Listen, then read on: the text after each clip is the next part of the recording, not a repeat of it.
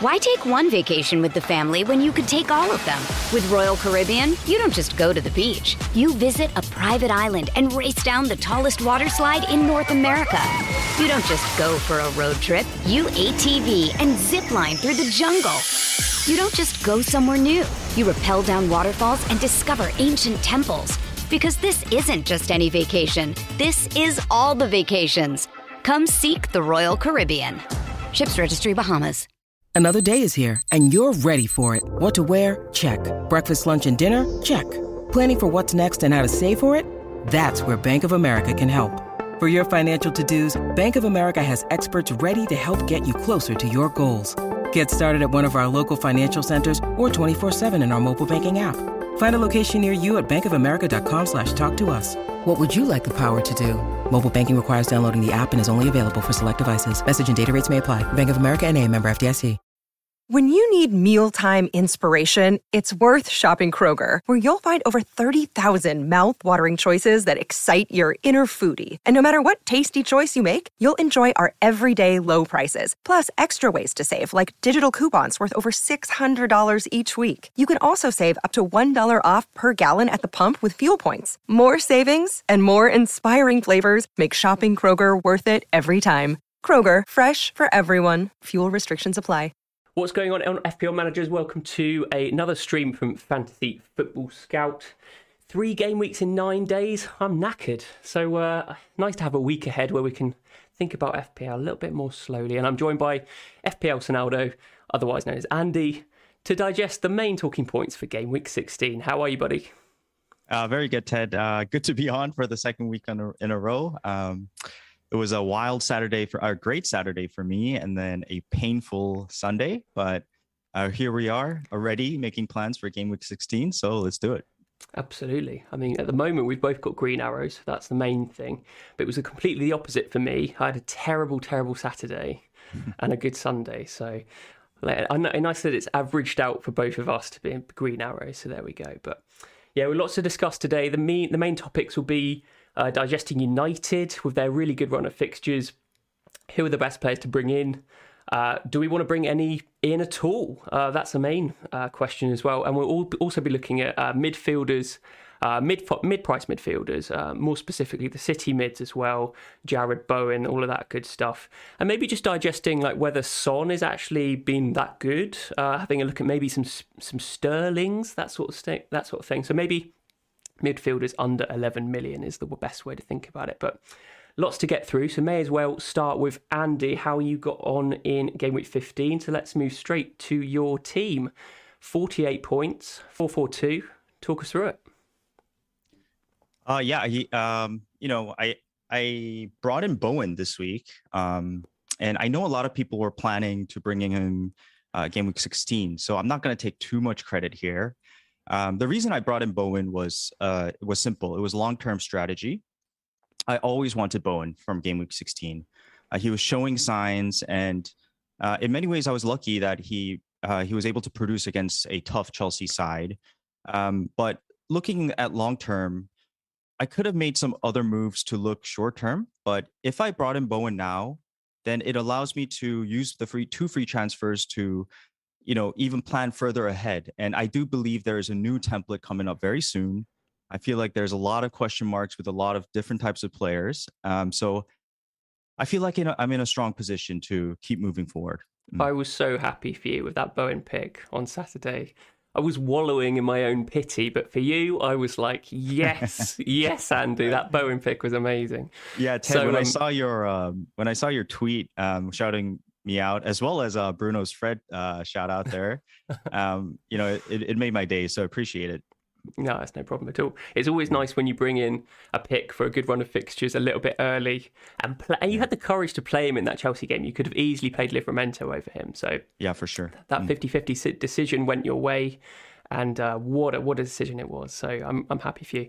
So Gundogan also uh, returned for you. Um, Salah, Alexander Arnold, but yeah, Mr. Harry Kane, Mr. Frustration himself. I'm um, mm. I'm hmm. sure that he's going to be a part of your transfer plans uh, at the end of this video, right? Yeah, if I can quickly speak on it, um, a lot of people on Twitter are telling me like, "Oh, Sonaldo, why don't you have Son?" And I wanna I wanna clear it up right here. Okay, so uh, again, in game week eight, I had the wild card. I had Son.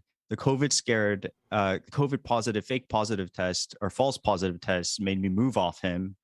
So I got Kane, or I, I got Lukaku and Werner that week, and naturally I moved to Kane, and I just haven't had the right time to, you know, restructure everything and and get some back in, and it it really really hurt because uh, last season I had Son basically the entire season, and you know, football comes before FPL for me, but um, to see him score and me feel a little bit of like, oh man, it, as a fan, it was a little bit disappointing on my part as well because maybe this FPL game is consuming me too much. Um, whereas uh, I'm always going to be Sonny's fan before FPL. So, yeah. So uh, for the guys who have Son, I'm very excited for you guys. I think he's going to be amazing, and for me, he's a keep. You know, he's performing, he's in form this is what he does, right? He's so consistent, uh, and I, I, believe he's going to keep delivering. So if I was a Son owner, I would be in no rush to sell. Mm. Interesting. We're going to have opposing views on this video on that. So um, yeah, we're interested to talk about that uh, in the in the coming few minutes. But um, yeah, so talking about COVID, you said uh, with with Sonny, you've got um, Ivan Toney who was who tested positive for COVID, and uh, I'm sure that he's he's pretty prevalent in a lot of FPL teams. So a lot of bench first benches coming in for Toney. You've got Livramento, uh, which is you know two points. So annoying, so frustrating that he lost his clean sheet in the 90 plus eighth minute or whatever it was in such weird circumstances with McCarthy injured and uh, didn't tell Hassan Hasenhüttl that he needed to come off, and um, it was yeah. almost like a free goal. So very very frustrating for for Livramento uh, mm. players and um, I mean like starters and uh, first benches. So uh, it, it is what it is, but you get your two points. Um, and you got Ramsdale to play tonight.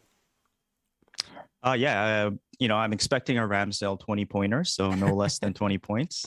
Uh, no, just kidding. But yeah, I, I think the the Toney thing was super unfortunate. I mean, it's so funny because on Saturday I was kind of smiling that Livramento got uh, his clean sheet taken away. And then when Toney COVID news hit and he was first on my bench, Livramento, uh, the pain, the the pain came later. So uh, fun game this is.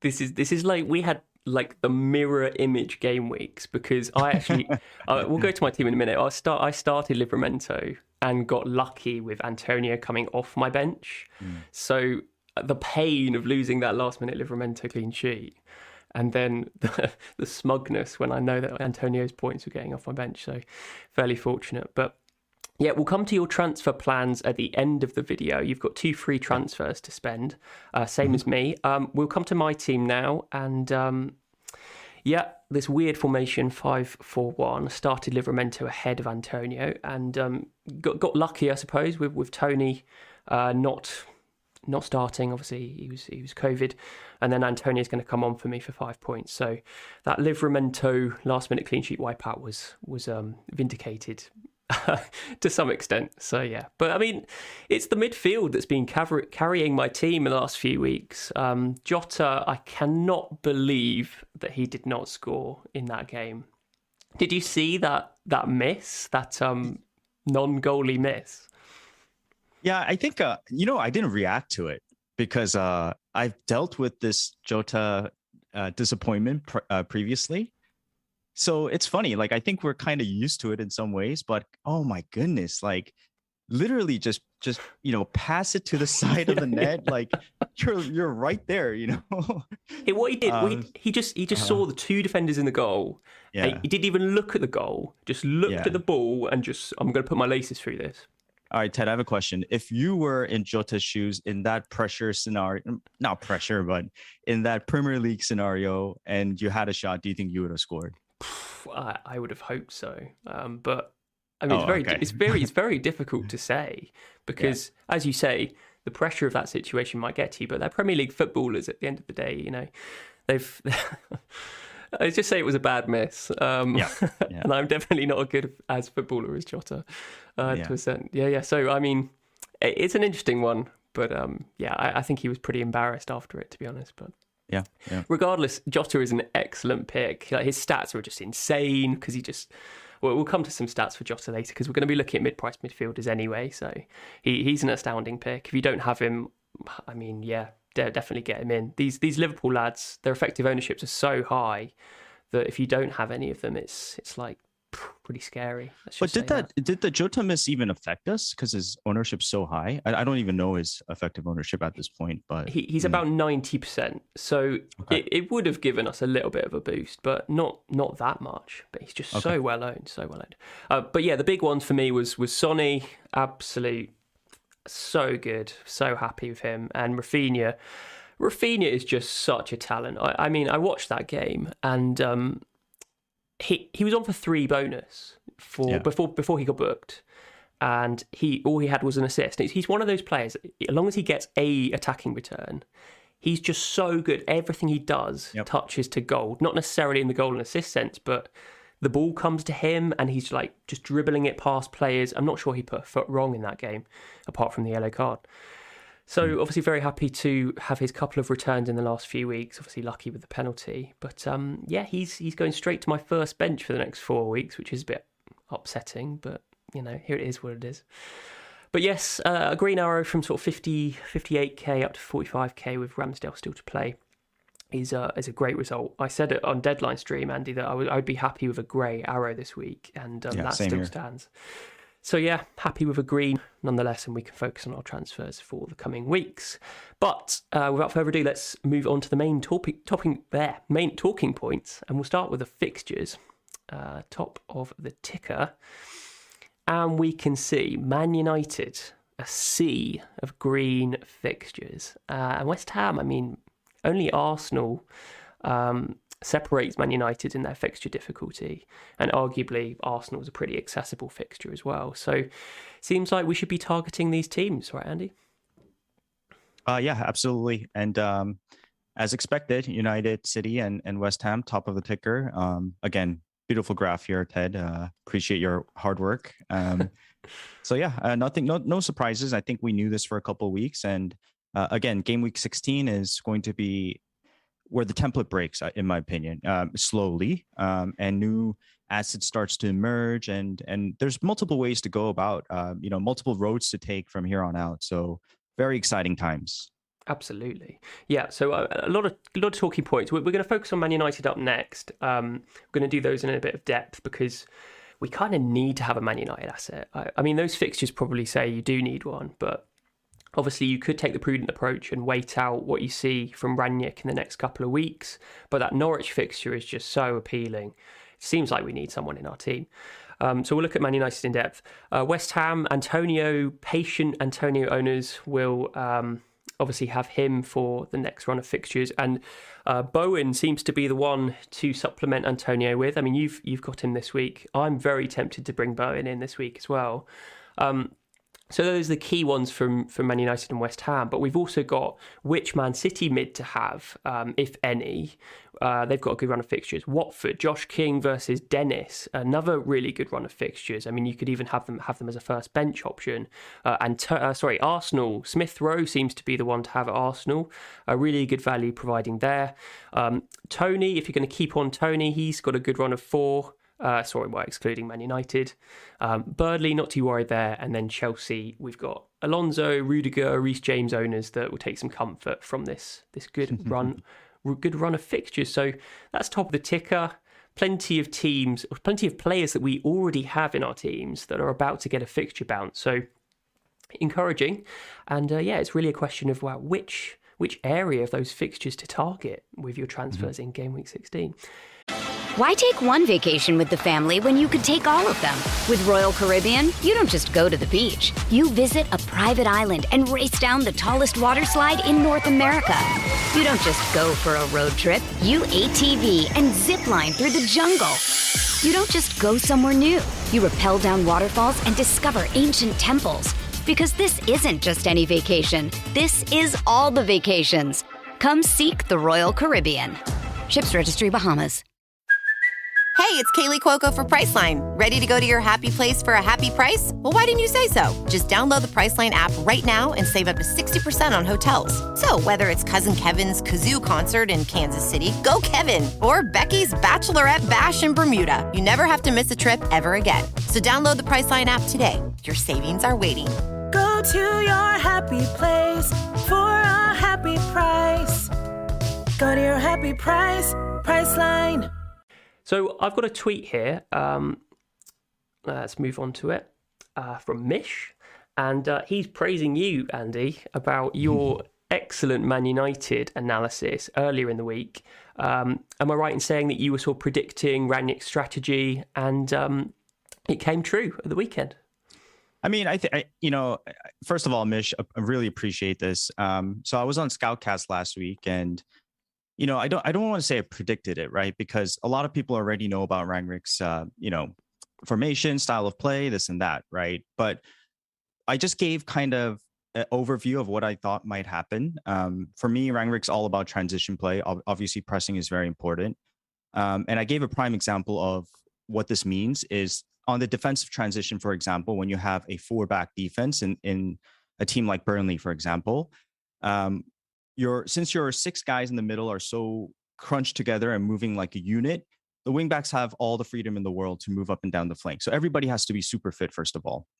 And let's say United's attacking and your two wingbacks are pushed all the way forward. What happens is they pin the fullbacks of the other team. And then your two strikers in Rashford and Ronaldo at this time will pin the center backs as well. So how does Burnley, you know, get out of that position? There's only two ways you play the long ball or you play it to the center or you kind of like you know build up through the middle. And that's where i predicted that bruno's influence and possibly sancho's influence would be uh, significant and i think we saw some moments like that throughout this game. So again i didn't really predict much but i did think that 4222 would be uh, the likely formation. I do think that when uh, AWB is an option, they can move back to the three back. I, I, do, I do think Rangnick's going to play that style once in a while. Um, so there's a lot of questions here, but the genesis or the essence of what I was saying was Rangnick's philosophy comes before everything else. His tactics, his strategy, you know, blah blah blah. It's all uh, revolved around um, his philosophy, which is press and transition. Mm. Yeah, no, it's really good. I, I honestly, I, didn't have a clue about how um, how he would set up, but I was watching that game and, and they did look very solid, and I mm-hmm. think solid is the word. They they were continually knocking on that door for a goal, but it just didn't quite work until Fred obviously put it in uh, from the edge of the box with an excellent strike. But it just showed you're playing with more intent, with more. Um, more strategical play that Rangnick is clearly only with one day of training instilled in them already. So it'd be interesting to see what he can do with a week's worth of training against a poor Norwich side, and we might see more evidence of your of your strategy. Um, let's just move on and look at the. Uh, we're not moving on from Man United. I've just got a Man United chart here, which just shows all the Man United players that you might want to consider. Uh, I think I've excluded people like Wan-Bissaka and Lindelof, whose attacking stats were just even worse than the players in the bottom left. So but the interesting thing for me was Alex Telles came in and um, uh, Dalot came in. And so Shaw and Wan-Bissaka midway. Are we going to see Dalot and Telles being the first choice left back and right back uh, in this Man United team? Uh, is, is what's the reason for Rangnick favouring those two? I mean, uh, I think it was an interview where he said, "I, you know, so first of all, a shout out to Carrick, right? Because I think Carrick did a great job of helping this, you know, two game transition period. And uh, in the interview, I think pri- previous to the game, Rangnick said something about like, why would I change the team when I've had like two days of training and and they won, right? The team won. So, uh, you know, that's a reassuring thing for the starters. However, Luke Shaw is a great asset and he's a great player and could fit tremendously well into Rangnick's system. And again, if they move to a three back, AW might be an option. And we might see guys like maybe Sancho, um, you know, Greenwood, Lingard uh, play on the right uh, as like that wing back role. So still, you know, there's no set answers here. I think that I have one player that I'm keen on getting, and the rest is still up for grabs. So I'll keep that for a little bit later. Um, but uh, I don't think nobody's nailed right now. Um, there's been one game, two training sessions. Maybe it's their spot to lose, um, but just keep just be flexible. I, I don't think you need to decide right now. Yeah, and this might be people's reticence about getting a Man United player immediately because we don't know how the evolution of that side is going to uh, continue in the next few weeks, and and prudent managers might want to refrain from from bringing one in until they knew know the full um, evidence. So. I mean, we've we've got this chart here. Obviously, Ronaldo is, is killing it compared to his teammates. Um, we might want to consider Rashford. We might want to consider Greenwood or Sancho in the future. Maybe even Fernandes. Uh, there's there's a problem with Greenwood. Obviously, his minutes probably will be managed. Um, he might not be that preferred option because he doesn't tend to press. Uh, I remember you saying in the dead, deadline stream, um, Fernandes is, is an expensive asset that isn't on penalties and has less and less goal threat as the time goes by. So it's kind of between Sancho and Rashford for me as that maybe second player, but I really don't know which one to get, and I'm only going to start with Ronaldo potentially if I bring him in. So mm. does that sort of echo your thoughts on on the Man United squad? Uh, yeah, I think uh, I think Sancho and Rashford should definitely be uh, open options. Um, and yes, the guy I'm looking at is none other than CR7. Um, I think he's going to be a great option, um, and I'll try to explain why. But first, um, if you don't mind, i am going to speak on what uh, FPL Bruno, um, you know, who's a kind of a United specialist and and loves United, uh, gave me. And uh, you know, he was saying a lot of the things I, I was thinking. Um, four two two two, uh, similar to Man City under Mancini. Um, you know, Rafa at Leipzig, two Romanian attacking mids, target man. Um, you know, striker stretching the play, running behind. You know, Bruno was drifting to the right a lot, um, which left uh, Dalot to occupy the space. And uh, AWB is a great defender, but is not a great attacker. So uh, I think that he's going to struggle to take this spot from Dalot, right? On the eye test, Ronaldo looked like the best asset to own. He was a lot more involved in the previous game um, with his usual five shots. What impressed me the most was in the last minute, he was making sprints. So he was pressing really well, right? Um, so again, Bruno says that Bruno is not an option for him because uh, because sadly he's overpriced. And yeah, he did come out with the highest XGI and uh, you know 0.35 XA, so really good stats here and there. Three shots, one in the box, two chances created. But I think he's overpriced as well. Um, so your thoughts there? Yeah, it's an interesting one. Obviously, we don't know how Fernandes will play in the new system because in the previous weeks he's definitely played a little bit deeper, and that goal threat has massively decreased. I mean, the, the, the assist threat has massive is, is contained. Like he, he he's continues to be a, an assist threat, but the goal threat massively dropped off. And it was only against Palace that he started having a few more shots and obviously got his goal. So definitely one to monitor. But I agree with you, he is overpriced compared to the likes of Ronaldo, who is probably worth his money. Uh, maybe is a little bit expensive, but for the main attacking asset at Man United, I think Ronaldo is probably more worth the money than Fernandes is. But time will tell. Yep, yep. Um, yeah, so if you don't mind, I'm going to try to get into it a little bit, uh, maybe a couple minutes to try to reason why I think Ronaldo might be the asset. And so before you do that, before you do that, okay, I've, got, okay. I've got a graphic on Ronaldo, and then we can do a deep dive. So let's Sounds move good. to him. So this is basically uh, the timeline of Ronaldo. We've got his uh, his previous ten fixtures, um, all the way back to game week six. And at the bottom, we've got his uh, attacking stats, how they have developed over that 10 game week period. And then above that, we've got his goals, goals and assists output.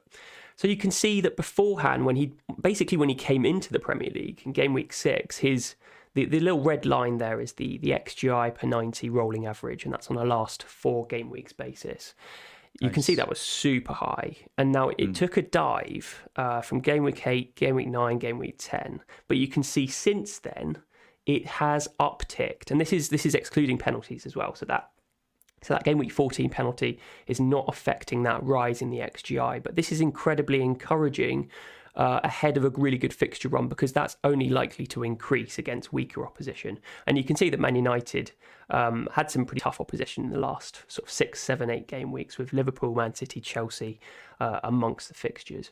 But uh, yeah, I mean, he's in form theoretically. You know, a goal and assist against Spurs, assist against Watford, and two goals against Arsenal. That's all in the last six game weeks. So encouraging, I think. Yeah, yeah, beautiful chart here. Uh, yeah, definitely encouraging. I think, uh, you know, besides all these stats too, like you can see the the hunger and the the motivation as well in in Ronaldo and um, the fact that he was running so much is is a good sign when um, you know one of the best players of all time is is running like that. Um, it's it's very promising what I'm seeing. Mm. Yeah, fingers crossed. So you wanted to do a deep dive on on Ronaldo. Do you, do you want to mm. use this this time as the opportunity to do that? Yeah, I can try. Uh, so I have some notes down. I I may have to try to read through it and try to kind of put it together on the spot. But um, you know, first of all, I, I thought I thought what stood out was the the clear plan and the balance that Rangnick tried, tried to show under Ole. Like there was there was no balance, right? And there was no clear plan. It was like all over the place. But it, you know, to summarize, it was a clear plan that's balanced, whether it's left, right, left side, right side attacking. It seemed balanced, and there was a lot of interchangeable pieces um, throughout the United squad. And I'll try to explain what I mean here. Um, so the six players in the middle like have to play as a unit, so they're moving well, very to get very well, pressing really well. And a cool stat that I found out was that when Crystal Palace and United both lost the ball, they would most of the times they lost it on the Crystal Palace side. So first of all, that tells you just how you know how much pressing they're doing. And Rangnick's basically saying like, hey, if you're going to lose the ball, just lose it at their you know at their end. So it's a clear plan that they're pressing and, and transitioning. The main points were they're transitioning really, really fast. That was beautiful to see. You know, something that we haven't seen in a while. You know, the buildup was great. Um, and there was a lot of 1v1, uh, you know, extremely fast man marking as well on the defense. So that was nice to see. Um, so, yeah. So, from a non statistical point of view, one of the things about Ronaldo is he has an untouchable mental attitude and mental strength when he wants to be. And you could see the fire and motivation. And I think that people were afraid of Ronaldo's, you know, pressing. Can he actually run? And at this age of 36, that he's running this much is first of all credit to him, right? And second of all, I think what Rangnick's going to do is try to maybe use the players behind him and rotate them even more and and make them run even more to cater to Ronaldo. When you have a guy like Ronaldo, you want to maximize his skill skill level and, and talent, right? I think, like, sorry to chip in, um, mm-hmm. with, with this new manager bounce that everyone talks about, the main thing that comes from that is the desire to play for your manager, to put mm. that extra mile in, to go the extra mile, I should say. So that pressing from Ronaldo is his basically his interpret in his interpretation and his contribution to go that extra mile, which he probably wouldn't necessarily do. So mm. I would like for that to continue. I would be interested to see if that drops away or if Rangnick is, you know, so keen and to sustain this level of pressing and whether that takes a toll on Ronaldo's fitness. But I, I don't know. I would I would like to monitor that to see whether that element of his game drops away as time goes by. But yeah, sorry, go on.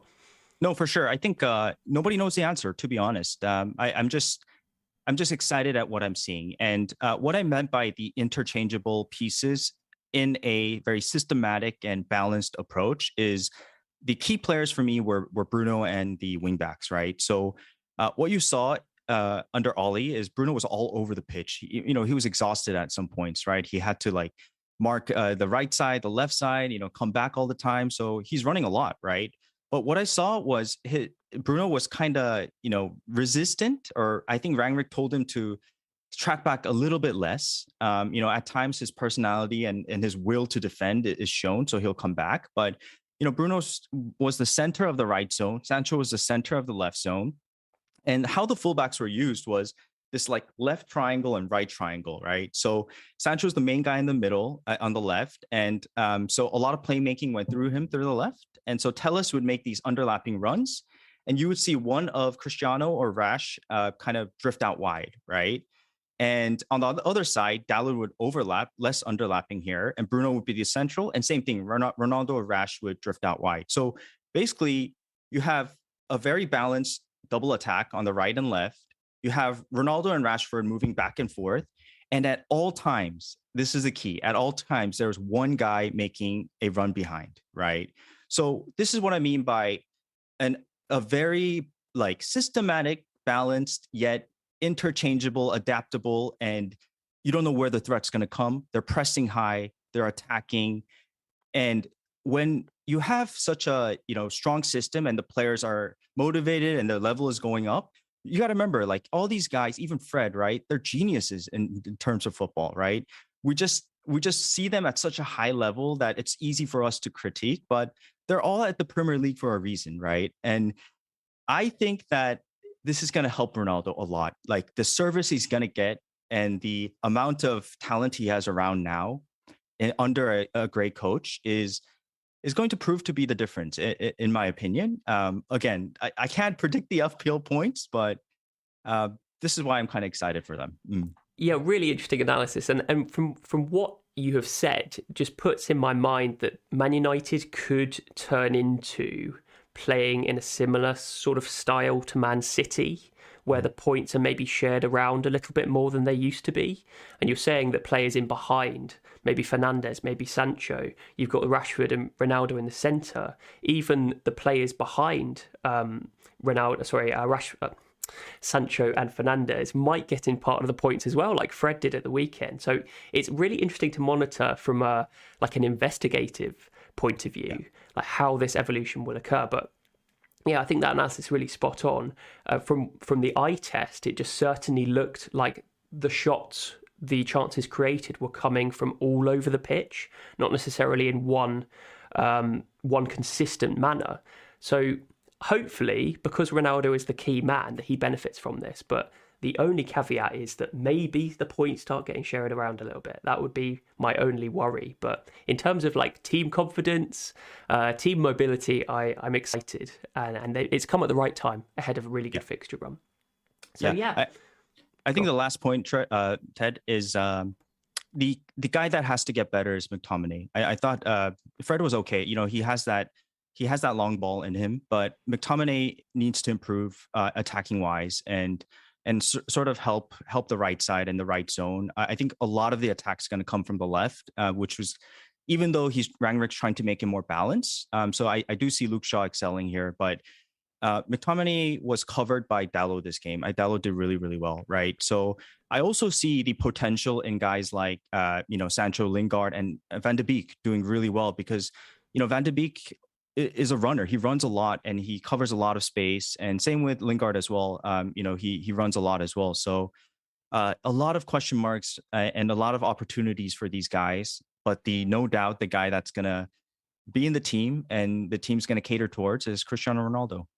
Yeah, it's interesting. I, I mean, I think that the common consensus is if Man United want to really, really go to that next level, they need a world class centre defensive midfielder. That's the key position. And I wonder whether they will go shopping in January for one. But I mean, mm. you mentioned they might switch to three at the back slash five at the back. McTominay could drop out, leaving Fred as that CDM, and you have an extra uh, centre back instead. So I think he, he has options for the next. Um, well, I mean, for the next few weeks, see what happens. But yeah, um, but exciting times. I mean, at Man United yeah. and for us at FPL. Um, yeah, Ronaldo's definitely on my radar. Let's just say that. Nice. So Lee, let's park the Man United discussion there and uh, move to our second subject of the of the uh, the video and talk about mid-price midfielders. And I've kind of cheated. I've kind of cheated. It's not really mid-priced. We've gone up to 11 million here just to accommodate the likes of Son uh, and Sterling, for example. So I've got this chart here which is the usual one. It's small attempts across the bottom. That's the difficult chances created and shots. And then the big attempts, the easy shots and chances created across the top. So we've got Sterling and Gundogan setting the pace really for number of efforts, and um, they're equally good for big big attempts. Um, Sterling is a really interesting one that I think the community might be uh, not really considering but maybe there is a reason for that. He is fairly expensive, and if you're going to play Pep Roulette, why play with the most expensive, uh, apart from KDB, obviously? So we are going to talk about Man City mids definitely, uh, but let's just briefly scan uh, the rest of the, the graphic. We've got we've got Jota there, best for big attempts. I'm not sure that's too surprising. Um, and then Foden and Bowen uh, next to him with with loads of big attempts, not not so many small attempts. So they're more the quality type of efforts rather than the quantity. Uh, and then contrastly, we've got Raphinha, Ziyech, Trossard, uh, Dan James down the, the bottom right hand side with lots of lots and lots of small attempts, but not so good for the easy efforts, which is I think is pretty intuitive, certainly in, in terms of Raphinha's uh, example. So, yeah, what, what's your first impressions of that chart? What stands out to you, Andy? Um, yeah, I like I like how Gundogan's there. Um, you know, as a Gundogan owner, I thought um, you would.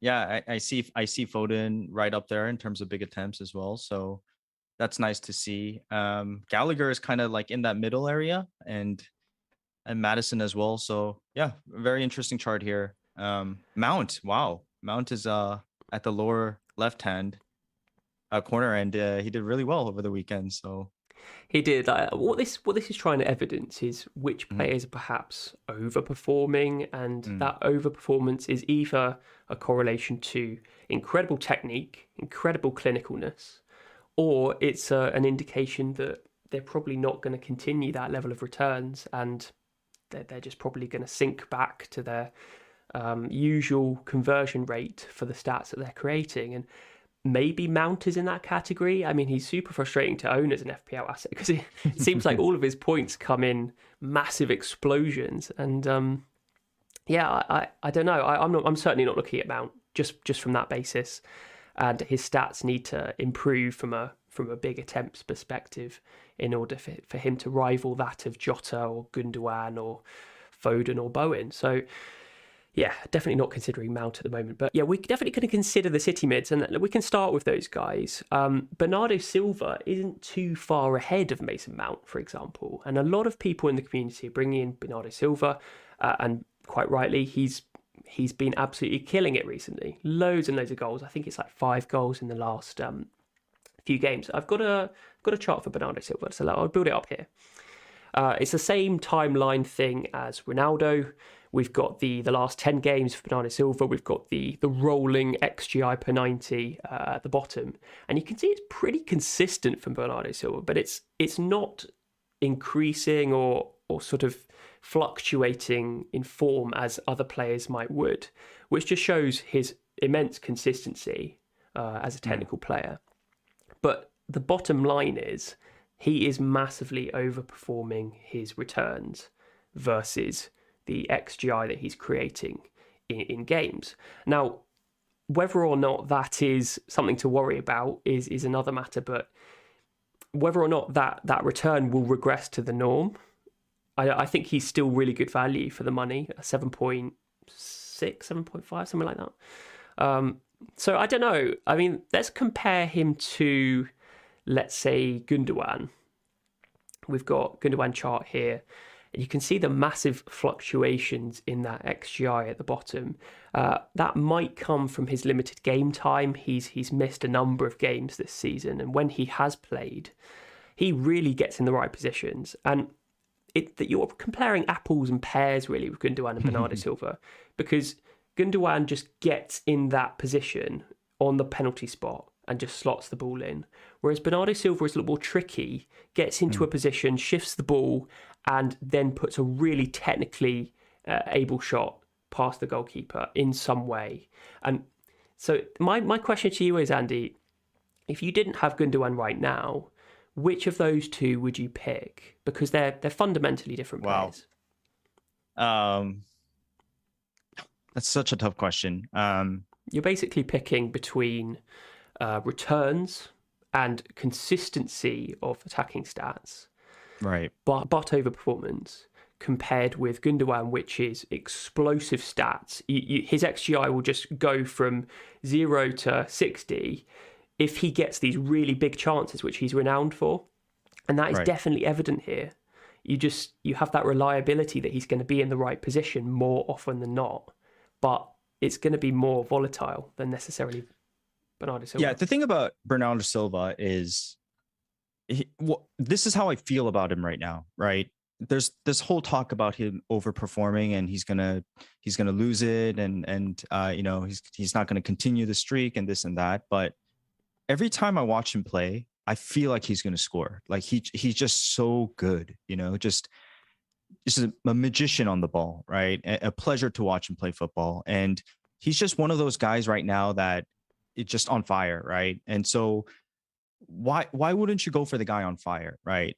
Um, so I, I do see the case for bringing him now. Even you know, I, I don't think it's it's the wrong move the reason why I was so high up on Gundogan for a while is, as I as I mentioned last week, is is the positions I started seeing him in the United game in game week nine, and since then he's been excellent. And let's not forget, uh, before his absence in the game uh, previous to this game week and two game weeks ago, he had a uh, double digit return, right? So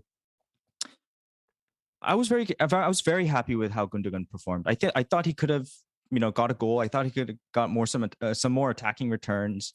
You know, he was the more central one. Um, it's so it's amazing the way Pep plays and and how they don't have like a like a Harry Kane type of striker. You know, it's just like just a bunch of ballers just running in into the box and and you know it's just such a pleasure to watch Man City play. And, and so I don't think here there's a right answer here. I'm very happy keeping Gundogan. I think he's going to do well and um, yeah, I, I think uh, if you had to pick between the two, Gundogan. Definitely some bias there. Let's mm. go. Let's go back to the chart. And I mean, what you were saying is sort of part and part and parcel of the problem we have at Man City, and it's just the the wealth of options yeah, we have. Exactly. They're going to share points. Part of me wants to have a piece of that pie in some way, but there's no really effective way of getting all the points. You're going to have to suffer a little bit of rotation maybe now and then, and maybe one game your player doesn't get any points and everyone else has like goals and assists. But if you want to buy a ticket to the lottery, you know, be my guest. I mean, there's so what? There's five City players here: Sterling, Gundogan, Grealish, Silva, and Foden. Uh, we're not mentioning Mahrez. We're not mentioning KDB when he's back. Um, just so many other options. So it, it's really tricky. I think Gundogan seems like a really good option in terms of the stats. Uh, and Bernardo Silva is really, really good in terms of term of the form. And I, I, guess we can compare Bernardo Silva to the likes of Raphinha. Raphinha is technically so, so good, but he doesn't necessarily get in the positions that the likes of Jota and Gundogan do. So I don't think there's a right and wrong answer here. It's just really personal preference about what you can afford or what you rate as an FPL manager, like whether you rate ability or technical ability or whether you rate positioning. And that's just your choice to make. Um, yeah, I, I, think if you don't mind, I can add two quick points here. Um, so on, on Scoutcast last week, I, I did kind of a December crunch research of Man City over the last two seasons. And without getting too much into the numbers, basically, it, it, 1920 season in December, over seven games, they had 17 goals. And the highest scoring guy had four goals, followed by three goals, and another guy had three goals. So it just goes to show how spread out the goals are at Man City. It's very hard to predict who's going to score.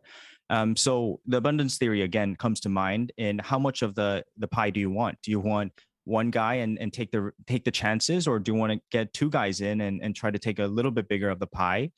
Um, there's always the caveat that one guy goes crazy like Bernardo Silva and scores every game. Um, you just never know, right? And the second point I want to make is that uh, people are talking about the effect of KDB that might have on Gundogan. I actually think that Gundogan plays better with KDB. Maybe historically, not so much, but at least that United game, which is the most recent game I saw both of them play, they were both inter, you know, over inter, what's it called, interchanging runs uh, into the zone, and you know, piercing runs. Uh, I I think that KDB makes him better. They, they are another guy that they have to worry about, you know. So, uh, what a plethora of attacking assets that City have. I think KDB also offers a really big complication for for Bernardo Silva owners. Hmm. Um. And I, let me explain myself. When he comes back in, and let's say he plays with Gundogan with like Rodri in that centre defensive midfielder position, Bernardo Silva is used to playing that false nine. He's used to playing in that right wing role. But the right wing role is hmm. now mm. pretty um, like full of options. Like Mahrez, Sterling played there at the weekend, and um, Jesus has sort of made his own in that position. Um, so maybe he moves into that false nine but then it has a knock on effect on the left hand side where Foden is maybe competing with Grealish for that left wing position.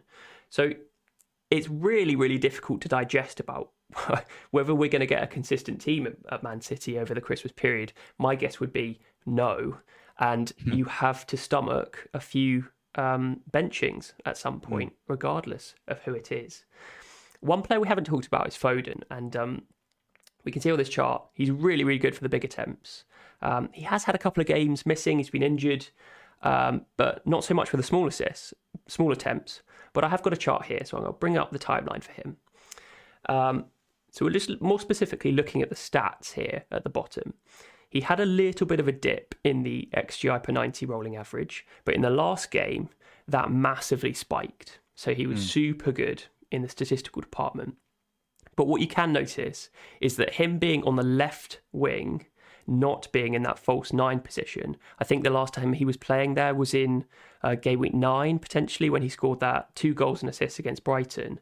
You can see that sort of um, aquamarine blue at the bottom there for against Brighton was was super high. That means his goal threat was really really good. His xG. Since then, since he's moved to the left, the orange bars have become more than the xGs. The XA has become more than the xG, and that is basically just a shift in his points potential towards assists rather mm. than goals.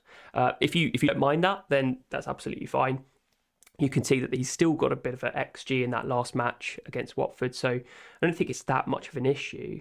Um, that spike in the XGI per 90 is is minutes adjusted, so he only got 75 minutes. The last two games he didn't play, and he only played 58 minutes against Everton. So that's why it's spiked. Definitely mm. one to monitor. But if you want someone that you think is going to score regular goals for that City side, maybe I would option for opt for maybe like Gundogan or maybe Bernardo Silva or, or Sterling or whoever. I'm not sure Foden is that main goal scorer anymore. Yeah.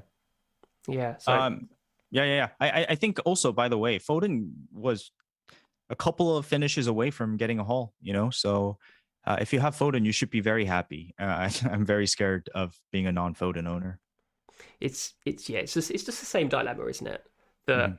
we know what a quality player he is. It just it just matters totally on the positions he takes up on the pitch. Like he could have got a hmm. few more assists if Grealish had managed to convert some of his um, extra exactly. chances. Yeah. Mm-hmm. yeah, so I think he's a great option. I think all the City options are great options.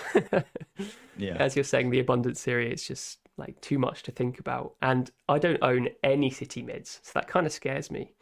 Um, but fingers crossed that rotation and spread of points keeps my rank to a an okay level. Yeah. Um, just want to just touch the last person City player Sterling. Um, obviously really good here, and I, I, think if you wanted to take a bit of a um, a cautious approach on, let's say, the United assets, Sterling could be a good two or three week punt if you really wanted to sped, you know, use him as a cash cow to upgrade to Ronaldo when you eventually want to do that. Um, but no one owns Sterling, and he's been amongst the goals and assists recently, so it could be a little bit of a left field punt if you want to uh, to go for that. But enough about City. I think we talked too much about them um, and echoed what the community probably already think. Mm. Um, the last two people I kind of want to talk about is um, Jarrod Bowen and this is your man at the weekend, your hero, your game week 15 hero. He he's definitely someone on my radar because as we saw in the fixture ticker, West Ham's fixtures are absolutely fan- fantastic, similar to to United, and um, I'm looking to bring Bowen in uh, ahead of a City asset because he's just that bit cheaper, and I can't really afford the City City guys. But what what impressed you um, about his performance at Chelsea. I'm, I'm going to bring up his timeline now. Um, just before we ask you, he, he's been really, really consistent with his returns over the last 10, 10 game weeks, and his XGI uh, rolling average has been uh, pretty decent. Um, his XG has been pretty good in the last two games for sure, but that, that really good run of fixtures is definitely going to increase that. So, what, what impressed you about his performance at Chelsea, obviously, other than the attacking returns? I mean, look before before this game week, his underlying stats were pretty good. You know, uh, he was showing good signs, and uh, I think a lot of people bookmark game week 16 to bring in Bowen. Um, you know, possibly Antonio as well if you're not a non-owner. And a lot of people stuck with Antonio till now, and I guess you just have to ride with him. Uh, but for me, I didn't have Antonio. I, I was one of the lucky guys to drop off, off Antonio, and as much as people are disappointed with Antonio, I, I thought he could have got some returns here and there. Um, but because I don't don't have Antonio, Bowen was always on my mind, and the underlying stats were always confirmation bias in that okay, like this is the guy I need to go for because it's not easy to get to Antonio with with his price point. I, am I'm, I'm grateful he, he's dropping, but um, Bowen at his price point for how high he was playing and how good he looked, it's it's a no brainer. I I think you know he, he his goal was like some people say it was lucky, but I thought it was a great goal, right? Like great finish I think he had one more chance towards the end where, you know, just a couple feet to the right and it could have gone in. Um, so classic FPL where you you're greedy for more goals, but uh, I'm that, very that very excited. One, that was the uh. one where Antonio crossed it across the face of goal and he was yeah, like that yeah. far away from slotting it in. Um, exactly. Really unlucky. Mm. For you, yeah, uh, but obviously good in terms of his positioning. Absolutely fantastic. Mm-hmm. So mm-hmm. yeah, I mean, obviously his return rate is is pretty decent. I think if you look at his stats in maybe the last four or five games, they have sort of been fairly uh, conservative. But we can sort of caveat that by saying he's played Liverpool and City. Exactly. Um, obviously, got that the Liverpool game. They scored three goals and he got two assists from them. But the way Liverpool play, he's likely not going to have too many attacking stats to shout about in those games. But I mean, talk about Brighton and Wolves. They've been really solid. They may be a green fixture difficulty, but they both have qualities that really, uh, you know, able to dominate the game, control the game with possession style football, uh, and just be really difficult to break down. So I don't think we have to worry too much about that uh, depletion in the attacking stats in the last four or five game weeks. You can see maybe um, in the first five, maybe game week six to game week 10, where the fixture, fixture difficulty is lesser. Spurs and Everton weren't exactly solid at the back at that time. You can see that those stats were, were pretty good. So I fully expect to see his xG, his his XA return to uh, a fairly decent level in this in this uh, nice. fixture run. So I think that's hopefully music to your ears and maybe music to my ears if I end up bringing him in. I think I probably will.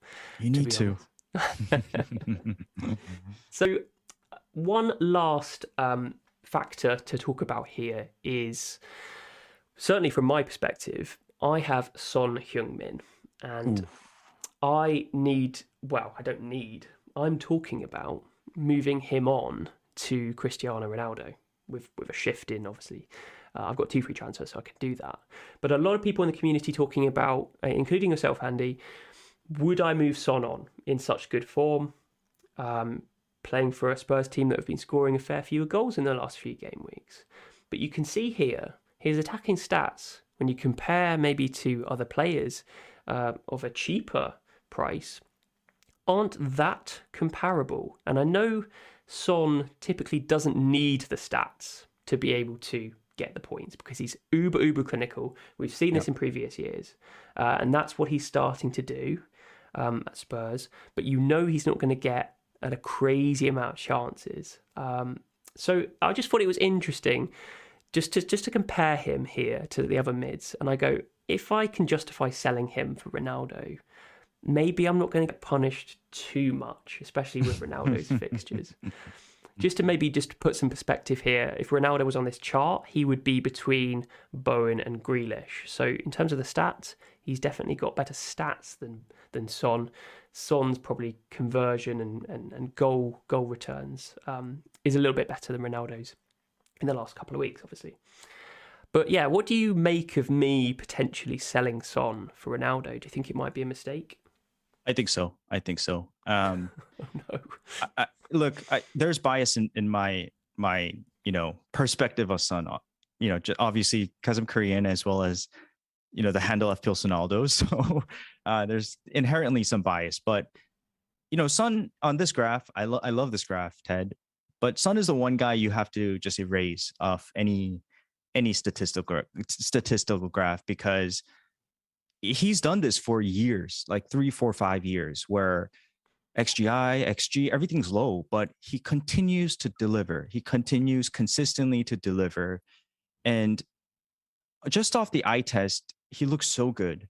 You know, this is what he does. He just goes on these runs where he finds a like kind of a moment of form and he'll go crazy and score like seven goal or have seven returns in like four games, right?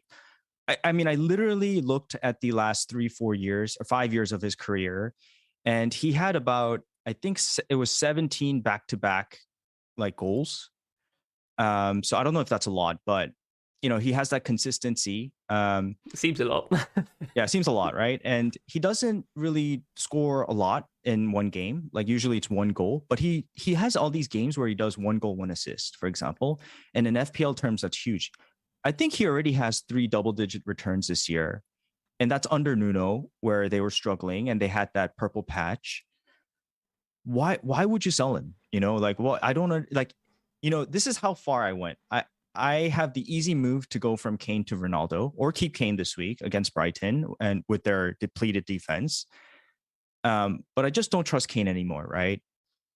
But I was thinking about ways to bring in Son. Maybe I just like have to give up and and forget Ronaldo and, and try to go for Son. That's how far that's how highly I rate Son Son's form right now. And you know, worst case scenario, you drop him after one or two weeks and buys you more time to really view Man United assets. With that being said, the way I, I like to play this game is to try to predict, uh, uh, try to look at the fixtures ahead.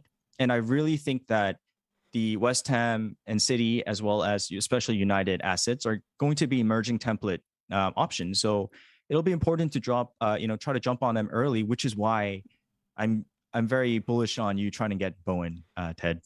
yeah, but I mean, you could equally say that about Son to Ronaldo. Um, like, yeah, yeah, you, yeah, exactly, exactly. You make some really good points there, hundred mm. percent. Um, I'm not sure I'm completely swayed though, and th- this is my mm. reasoning mm. that the main caveat with Son's recent returns is that he was playing against Brentford and Norwich. Mm. Before that, in the Leeds game, I remember sitting here with you going, "I'm worried for Son." He did not play yeah, well yeah, in that true. game. He did not play well in that game. So I think fixtures can definitely get the best out of a player for sure. Yeah. Um, his fixtures coming up, Brighton. Yes, I know that they've got a few defenders missing potentially, but I think Brighton still play in a way which they, they're going to control the game a little bit more. So Um, he, he could he could do something. Was it Southampton? was it Brighton that he scored four goals last season or the previous season? Southampton. Might be Southampton. Um. But Southampton and Brighton are fairly equivalent in terms of they, they play in a similar style, possession football, um, slow build up, and um, not many big chances or anything. But again, they control the game to a certain extent. Uh, so Son could punish Brighton if they play with a high line. But again, it's I imagine that they would give Spurs a little bit more of a tough time than Brentford or Norwich would. Uh, but after that, Leicester, Liverpool, Palace, who are definitely no mugs, and then uh, Southampton. So I don't think their fixture run is as good or okay as people think. Um, I, I could compare that to the Man United run, which is what Norwich, Brentford, the same two that Son have just played, Brighton, Newcastle, bottom of the table, and Burnley uh, struggling as well. So those five compared to those five for Spurs, God, I, I I'm gonna have to move to Ronaldo. I it's a preemptive transfer, and it feels strange transferring out someone that's just done so well for me. Like I, I feel like I'm betraying my own player, like just cutting and run with his points. but it just seems logical to me, and I, I, I may, I may be silly. I may be silly for it in the end, going, why did I do it? But it, it seems a logical transfer for me. So no, I'm glad. I'm glad we have two perspectives here because l- let's say we're both Son owners, which I'm not, but the fact that you're thinking that the logical move is to get to Ronaldo, whereas I'm thinking, why would you sell the guy in form and the guy that, for example, non-owners want? Um, I hope you think through it a little bit more. Word of warning. Oh goodness me. Yeah, I'm definitely going to agonize over that transfer, but um, mm. yeah, we'll, we'll, come to our uh, transfers at the end of the video. We've got got one last chart to to go through. Um, did you have something to say before we did that? And why not just keep him for one more game? You know, he just he just performed right, right? Like, because I know it's Norwich. It's I know Norwich. it's Cristiano. I, I know, but I, I just think that Son's gonna score. I, I guarantee he's gonna. Okay, I gotta be careful here. I gotta be Oh. very careful here. Oh, I'm God. convinced he's gonna score this game. These yeah. are these are horrible, horrible sound bites for any sort of future thing that's going to come back and hit yeah, me. it's gonna come back to haunt me. By the way, I I texted a, a Korean friend uh, today. Um, shout out Steven, and I told him like, hey, what do you think about Son right now? Do you think uh do you think he's gonna do well against Brighton? And his reply was, I think he's gonna score every game. I believe he scores every game. so if you need more bias, here you go. that was definitely not what I wanted to hear. okay, let's transition to the uh, the last slide, which is well before we get to our teams, which is the shot map, and this is just for the same group of players, uh, midfielders, 11 million and under. Um, so we've got average shot distance, how typically they shoot. Um, Far away from goal. We've got Bernardo Silva, Gundogan, and Jota there at the top, shooting the closest to goal. Uh, around those players, we've got their shot uh, distribution, which is green for um, goals with the white border, uh, and then green without the border is the shots on target. Uh, we've got yellow for shots blocked and red for shots off target.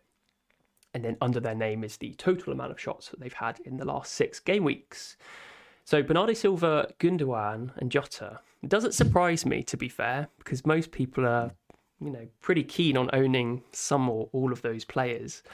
What does interest me, though, is the shot distribution, and you can definitely tell the type of player um, from that distribution and the the conversion. Like, look at Jota. yeah, yeah. con- First thing I noticed. It just it- it's just obviously crazy, but yeah. you know that we can we know that he can miss from like six yards without a goalkeeper. So I mean there is that. But Jota Jota's XG is like more than double of any of these other players. It just just just shows that he's shooting from literally like six yards out. Um, gonna doesn't really matter how good his technique is as long as he just hits it towards target and it's probably going to go in because it's a high probability of each shot going in. You can see that from his conversion. Like, what is that? Like an 80% conversion rate for the shots on target he's had. A Yeah. lot of shots off target, which is obviously worrying. But regardless, you're still going to own him because he just sits at the penalty spot and just taps in every delicious cross that Salah or Trent Alexander Arnold um, gives him.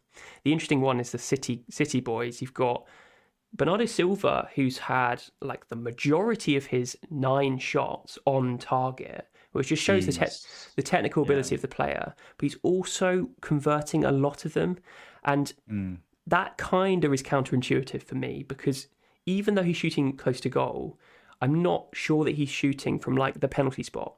He's shooting more from maybe the sides, and from my perspective, maybe that's likely to um, die down a little bit in terms of his conversion. So I don't know. Obviously, you can interpret it different ways, but I think it just evidences. Well, you- you've got Gundogan who's also shooting from basically the penalty spot, but his conversion's pretty poor. So I don't know what's going on there, but there's a definitely a disparity between the two players. Um, so what else do we have on here? Sterling, yeah, we've talked about Sterling and how, how much he how much he is compared to his compatriots at City. If you want a, a couple two to three game week punt, then then why not? His conversion seems to be okay. Dan James having the most shots out of any player on this. it's kind of weird, isn't it? Because like, why is Dan James having so many shots? But it just you just know that he's just less of an option than Rafinha. So Yeah, no why chance. why go for Dan James?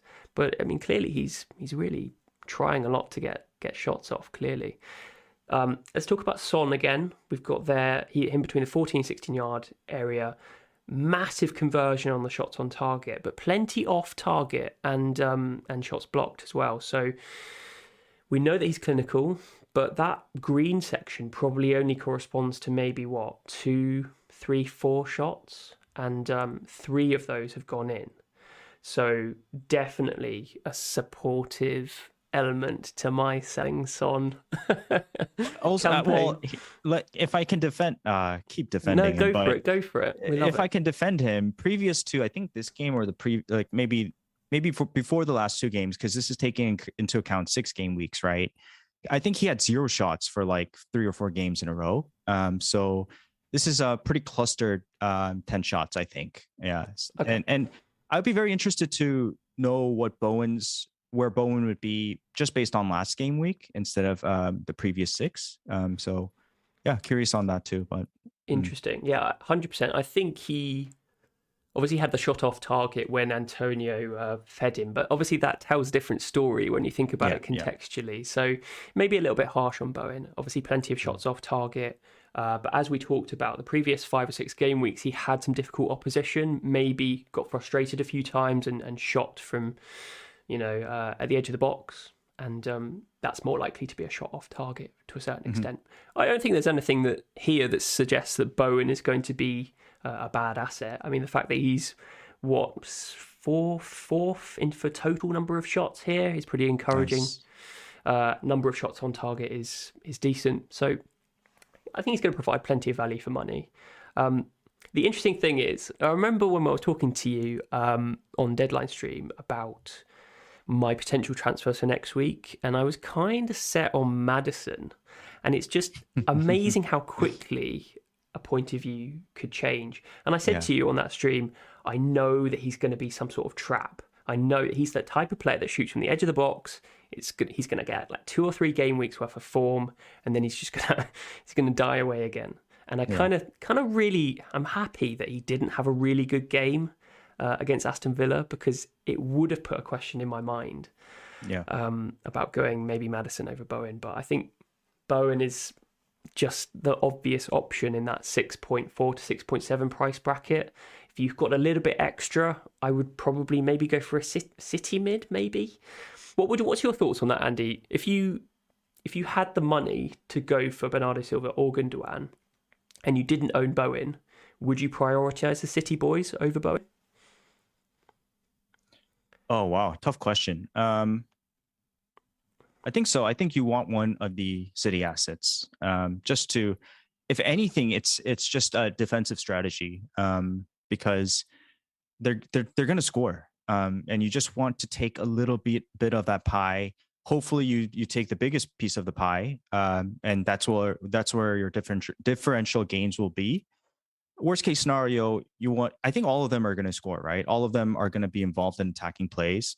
So you you do want to have one of them at least. So I, I would prioritize that. But again, Bowen is just a good of an option. I mean, he's playing so good. He's like the main guy, playing like basically a striker role. Um, so you know, this is the classic like talisman type of debate. Like which which type of player do you want? And why not why not one of each, you know? Yeah, hundred percent. I definitely want one of each at some point. Sadly, I can't quite get there in terms of price points, so I'm gonna have to downgrade someone else somewhere to be able to upgrade the likes of Rafinha to a City mid. Uh, we've got Rafinha here. Obviously, we don't really need to say anything about Rafinha. He's awesome um, and technically just one of the best players in the Premier League, in my opinion. Uh, but he's got a tough run of fixtures coming up where he plays um, City, Chelsea, Liverpool, Arsenal in the next four. That wasn't the right order, but a really tough run of fixtures. So he'll be first bench for me, sadly. Um, but yeah, definitely want to get Bowen and a City mid. Um, but yeah, I, I think maybe if you own Antonio, you don't necessarily need to prioritise Bowen for this run of fixtures, op- uh, opposed to a City mid. But it definitely depends on your own team structure. Let's just say that. So speaking of teams, let's go on and look at Andy's game week 16 uh, bus team with uh, your potential transfers. So talk us through it. again, um, this is very temporary. Um, I think the the price change was going to have an effect on me, but I'm not going to I'm not going to let it sway me anymore. I'm going to wait and I'm just going to play it out this week and things happen all the time during the Champions League, so who knows what's going to happen. Plus more eye test on United assets. So um, for me, I think it's Kane to Ronaldo and most likely Hwang to Joshua King. I do think that one of King and Dennis is going to be a template. Again, the whole idea for me is to move towards the new template. What is the new template? I have no idea, right? But you can assume that the guys with the good fixtures are going to be very popular picks. Bowen is already there, which is why I brought him in already. It saves me a transfer and a hit. I was thinking about Son. I, I I just was thinking about him all day long, trying to figure out a way to bring him in, but it's too much of a restructure. That Ronaldo versus Norwich looks beautiful. You know, I this is the one. This is the time. All the pain that Harry Kane has given me, sweet, you know, Cristiano finally delivers, you know. That that's that's kind of what I want to feel this weekend. So hopefully it happens. Um, but pretty pretty straightforward uh, swaps for me. I've had two free transfers for the longest time, and I'm ready to use it. Um, I think after that, I'll keep my eyes open. You know, I do have enough of a bench to just leave Toney in there. I'm thinking about Alonso to Ben Davies possibly to create some funds elsewhere. Um, but a lot to play around your, with. I saw your Mm. thread on Ben Davies. It was pretty interesting yeah. Mhm.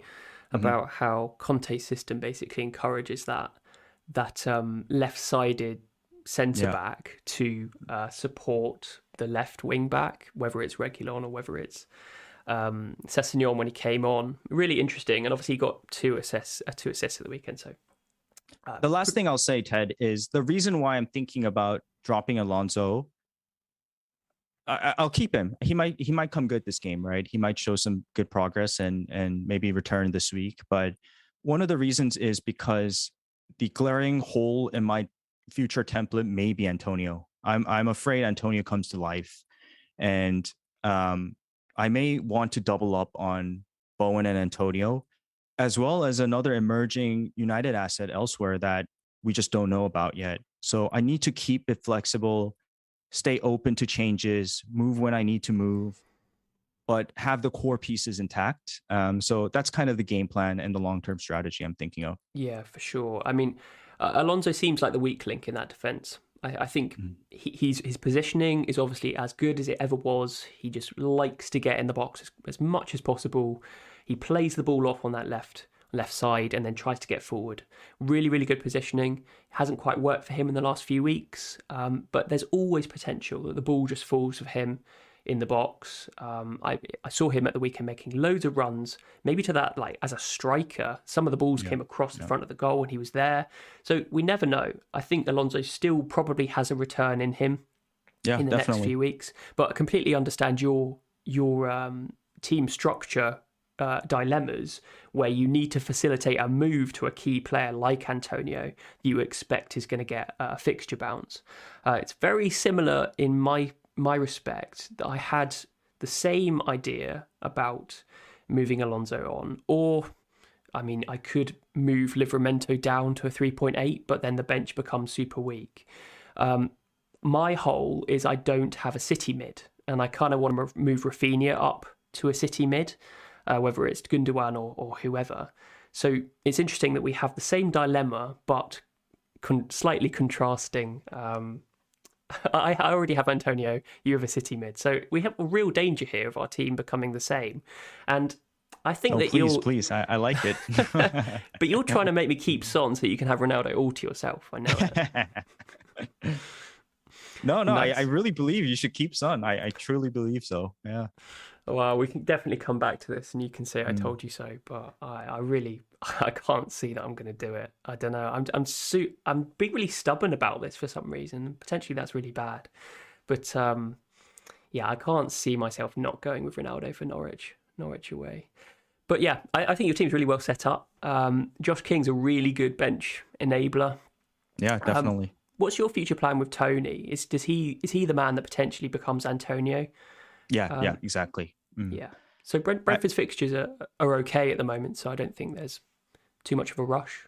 Yeah, I have a uh, have quite a bit in the bank. I think I have a 0.7 possibly. I, I sorry, I can't remember exactly, but which is why the Alonso move allows me from Toney to Antonio easily. So um yeah. One one thing we're not talking about really is is whether Toney's COVID issues will present a future a future issue about whether he actually plays at Watford or misses the next two games. Uh, we don't know. What, Yeah. So it's definitely something to keep an eye on if you own Toney. Um, if you're in, if you're watching the video in the chat. So I mean, Toney against Watford is on paper a fantastic fixture, but keep an eye on it. Yeah. I, I- honestly, if it doesn't play this week, it doesn't matter because I have King coming on, Livramento covering, so it's fine. Mm. Good stuff. Yeah, Josh King, absolute fantastic run of fixtures too. uh, and he can be really good for any rotation that you might um, encounter. So let oh yeah, um, the last thing I want to talk about actually is there is now a question about captaincy, in my opinion. There's Oh, there's a wow. quest there's a question. That doesn't mean to say that you know uh, everyone's going to captain Ronaldo, but I think most people will continue to captain Salah. But at least you've got a premium player with a with a new manager bounce playing arguably one of the worst teams in the league. Is there any glimmer of of wavering captaining captaining Salah?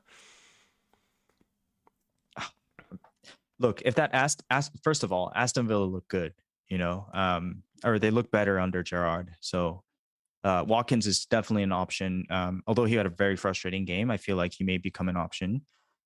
Uh, the home game is the reason why it's very, very hard to take the band off of Salah. Um, I mean, regardless whether it's home or away, you have to be super brave to go against Salah. And kudos to those guys that captain Son uh, over the weekend. Like, you know, really shout out to you guys. Um, I've had the pain of Ted. You know what happened was I captain Kane when Salah hauled versus United, which is my which is why my rank is, you know, it's good, but it's as high as it could have been way better, right?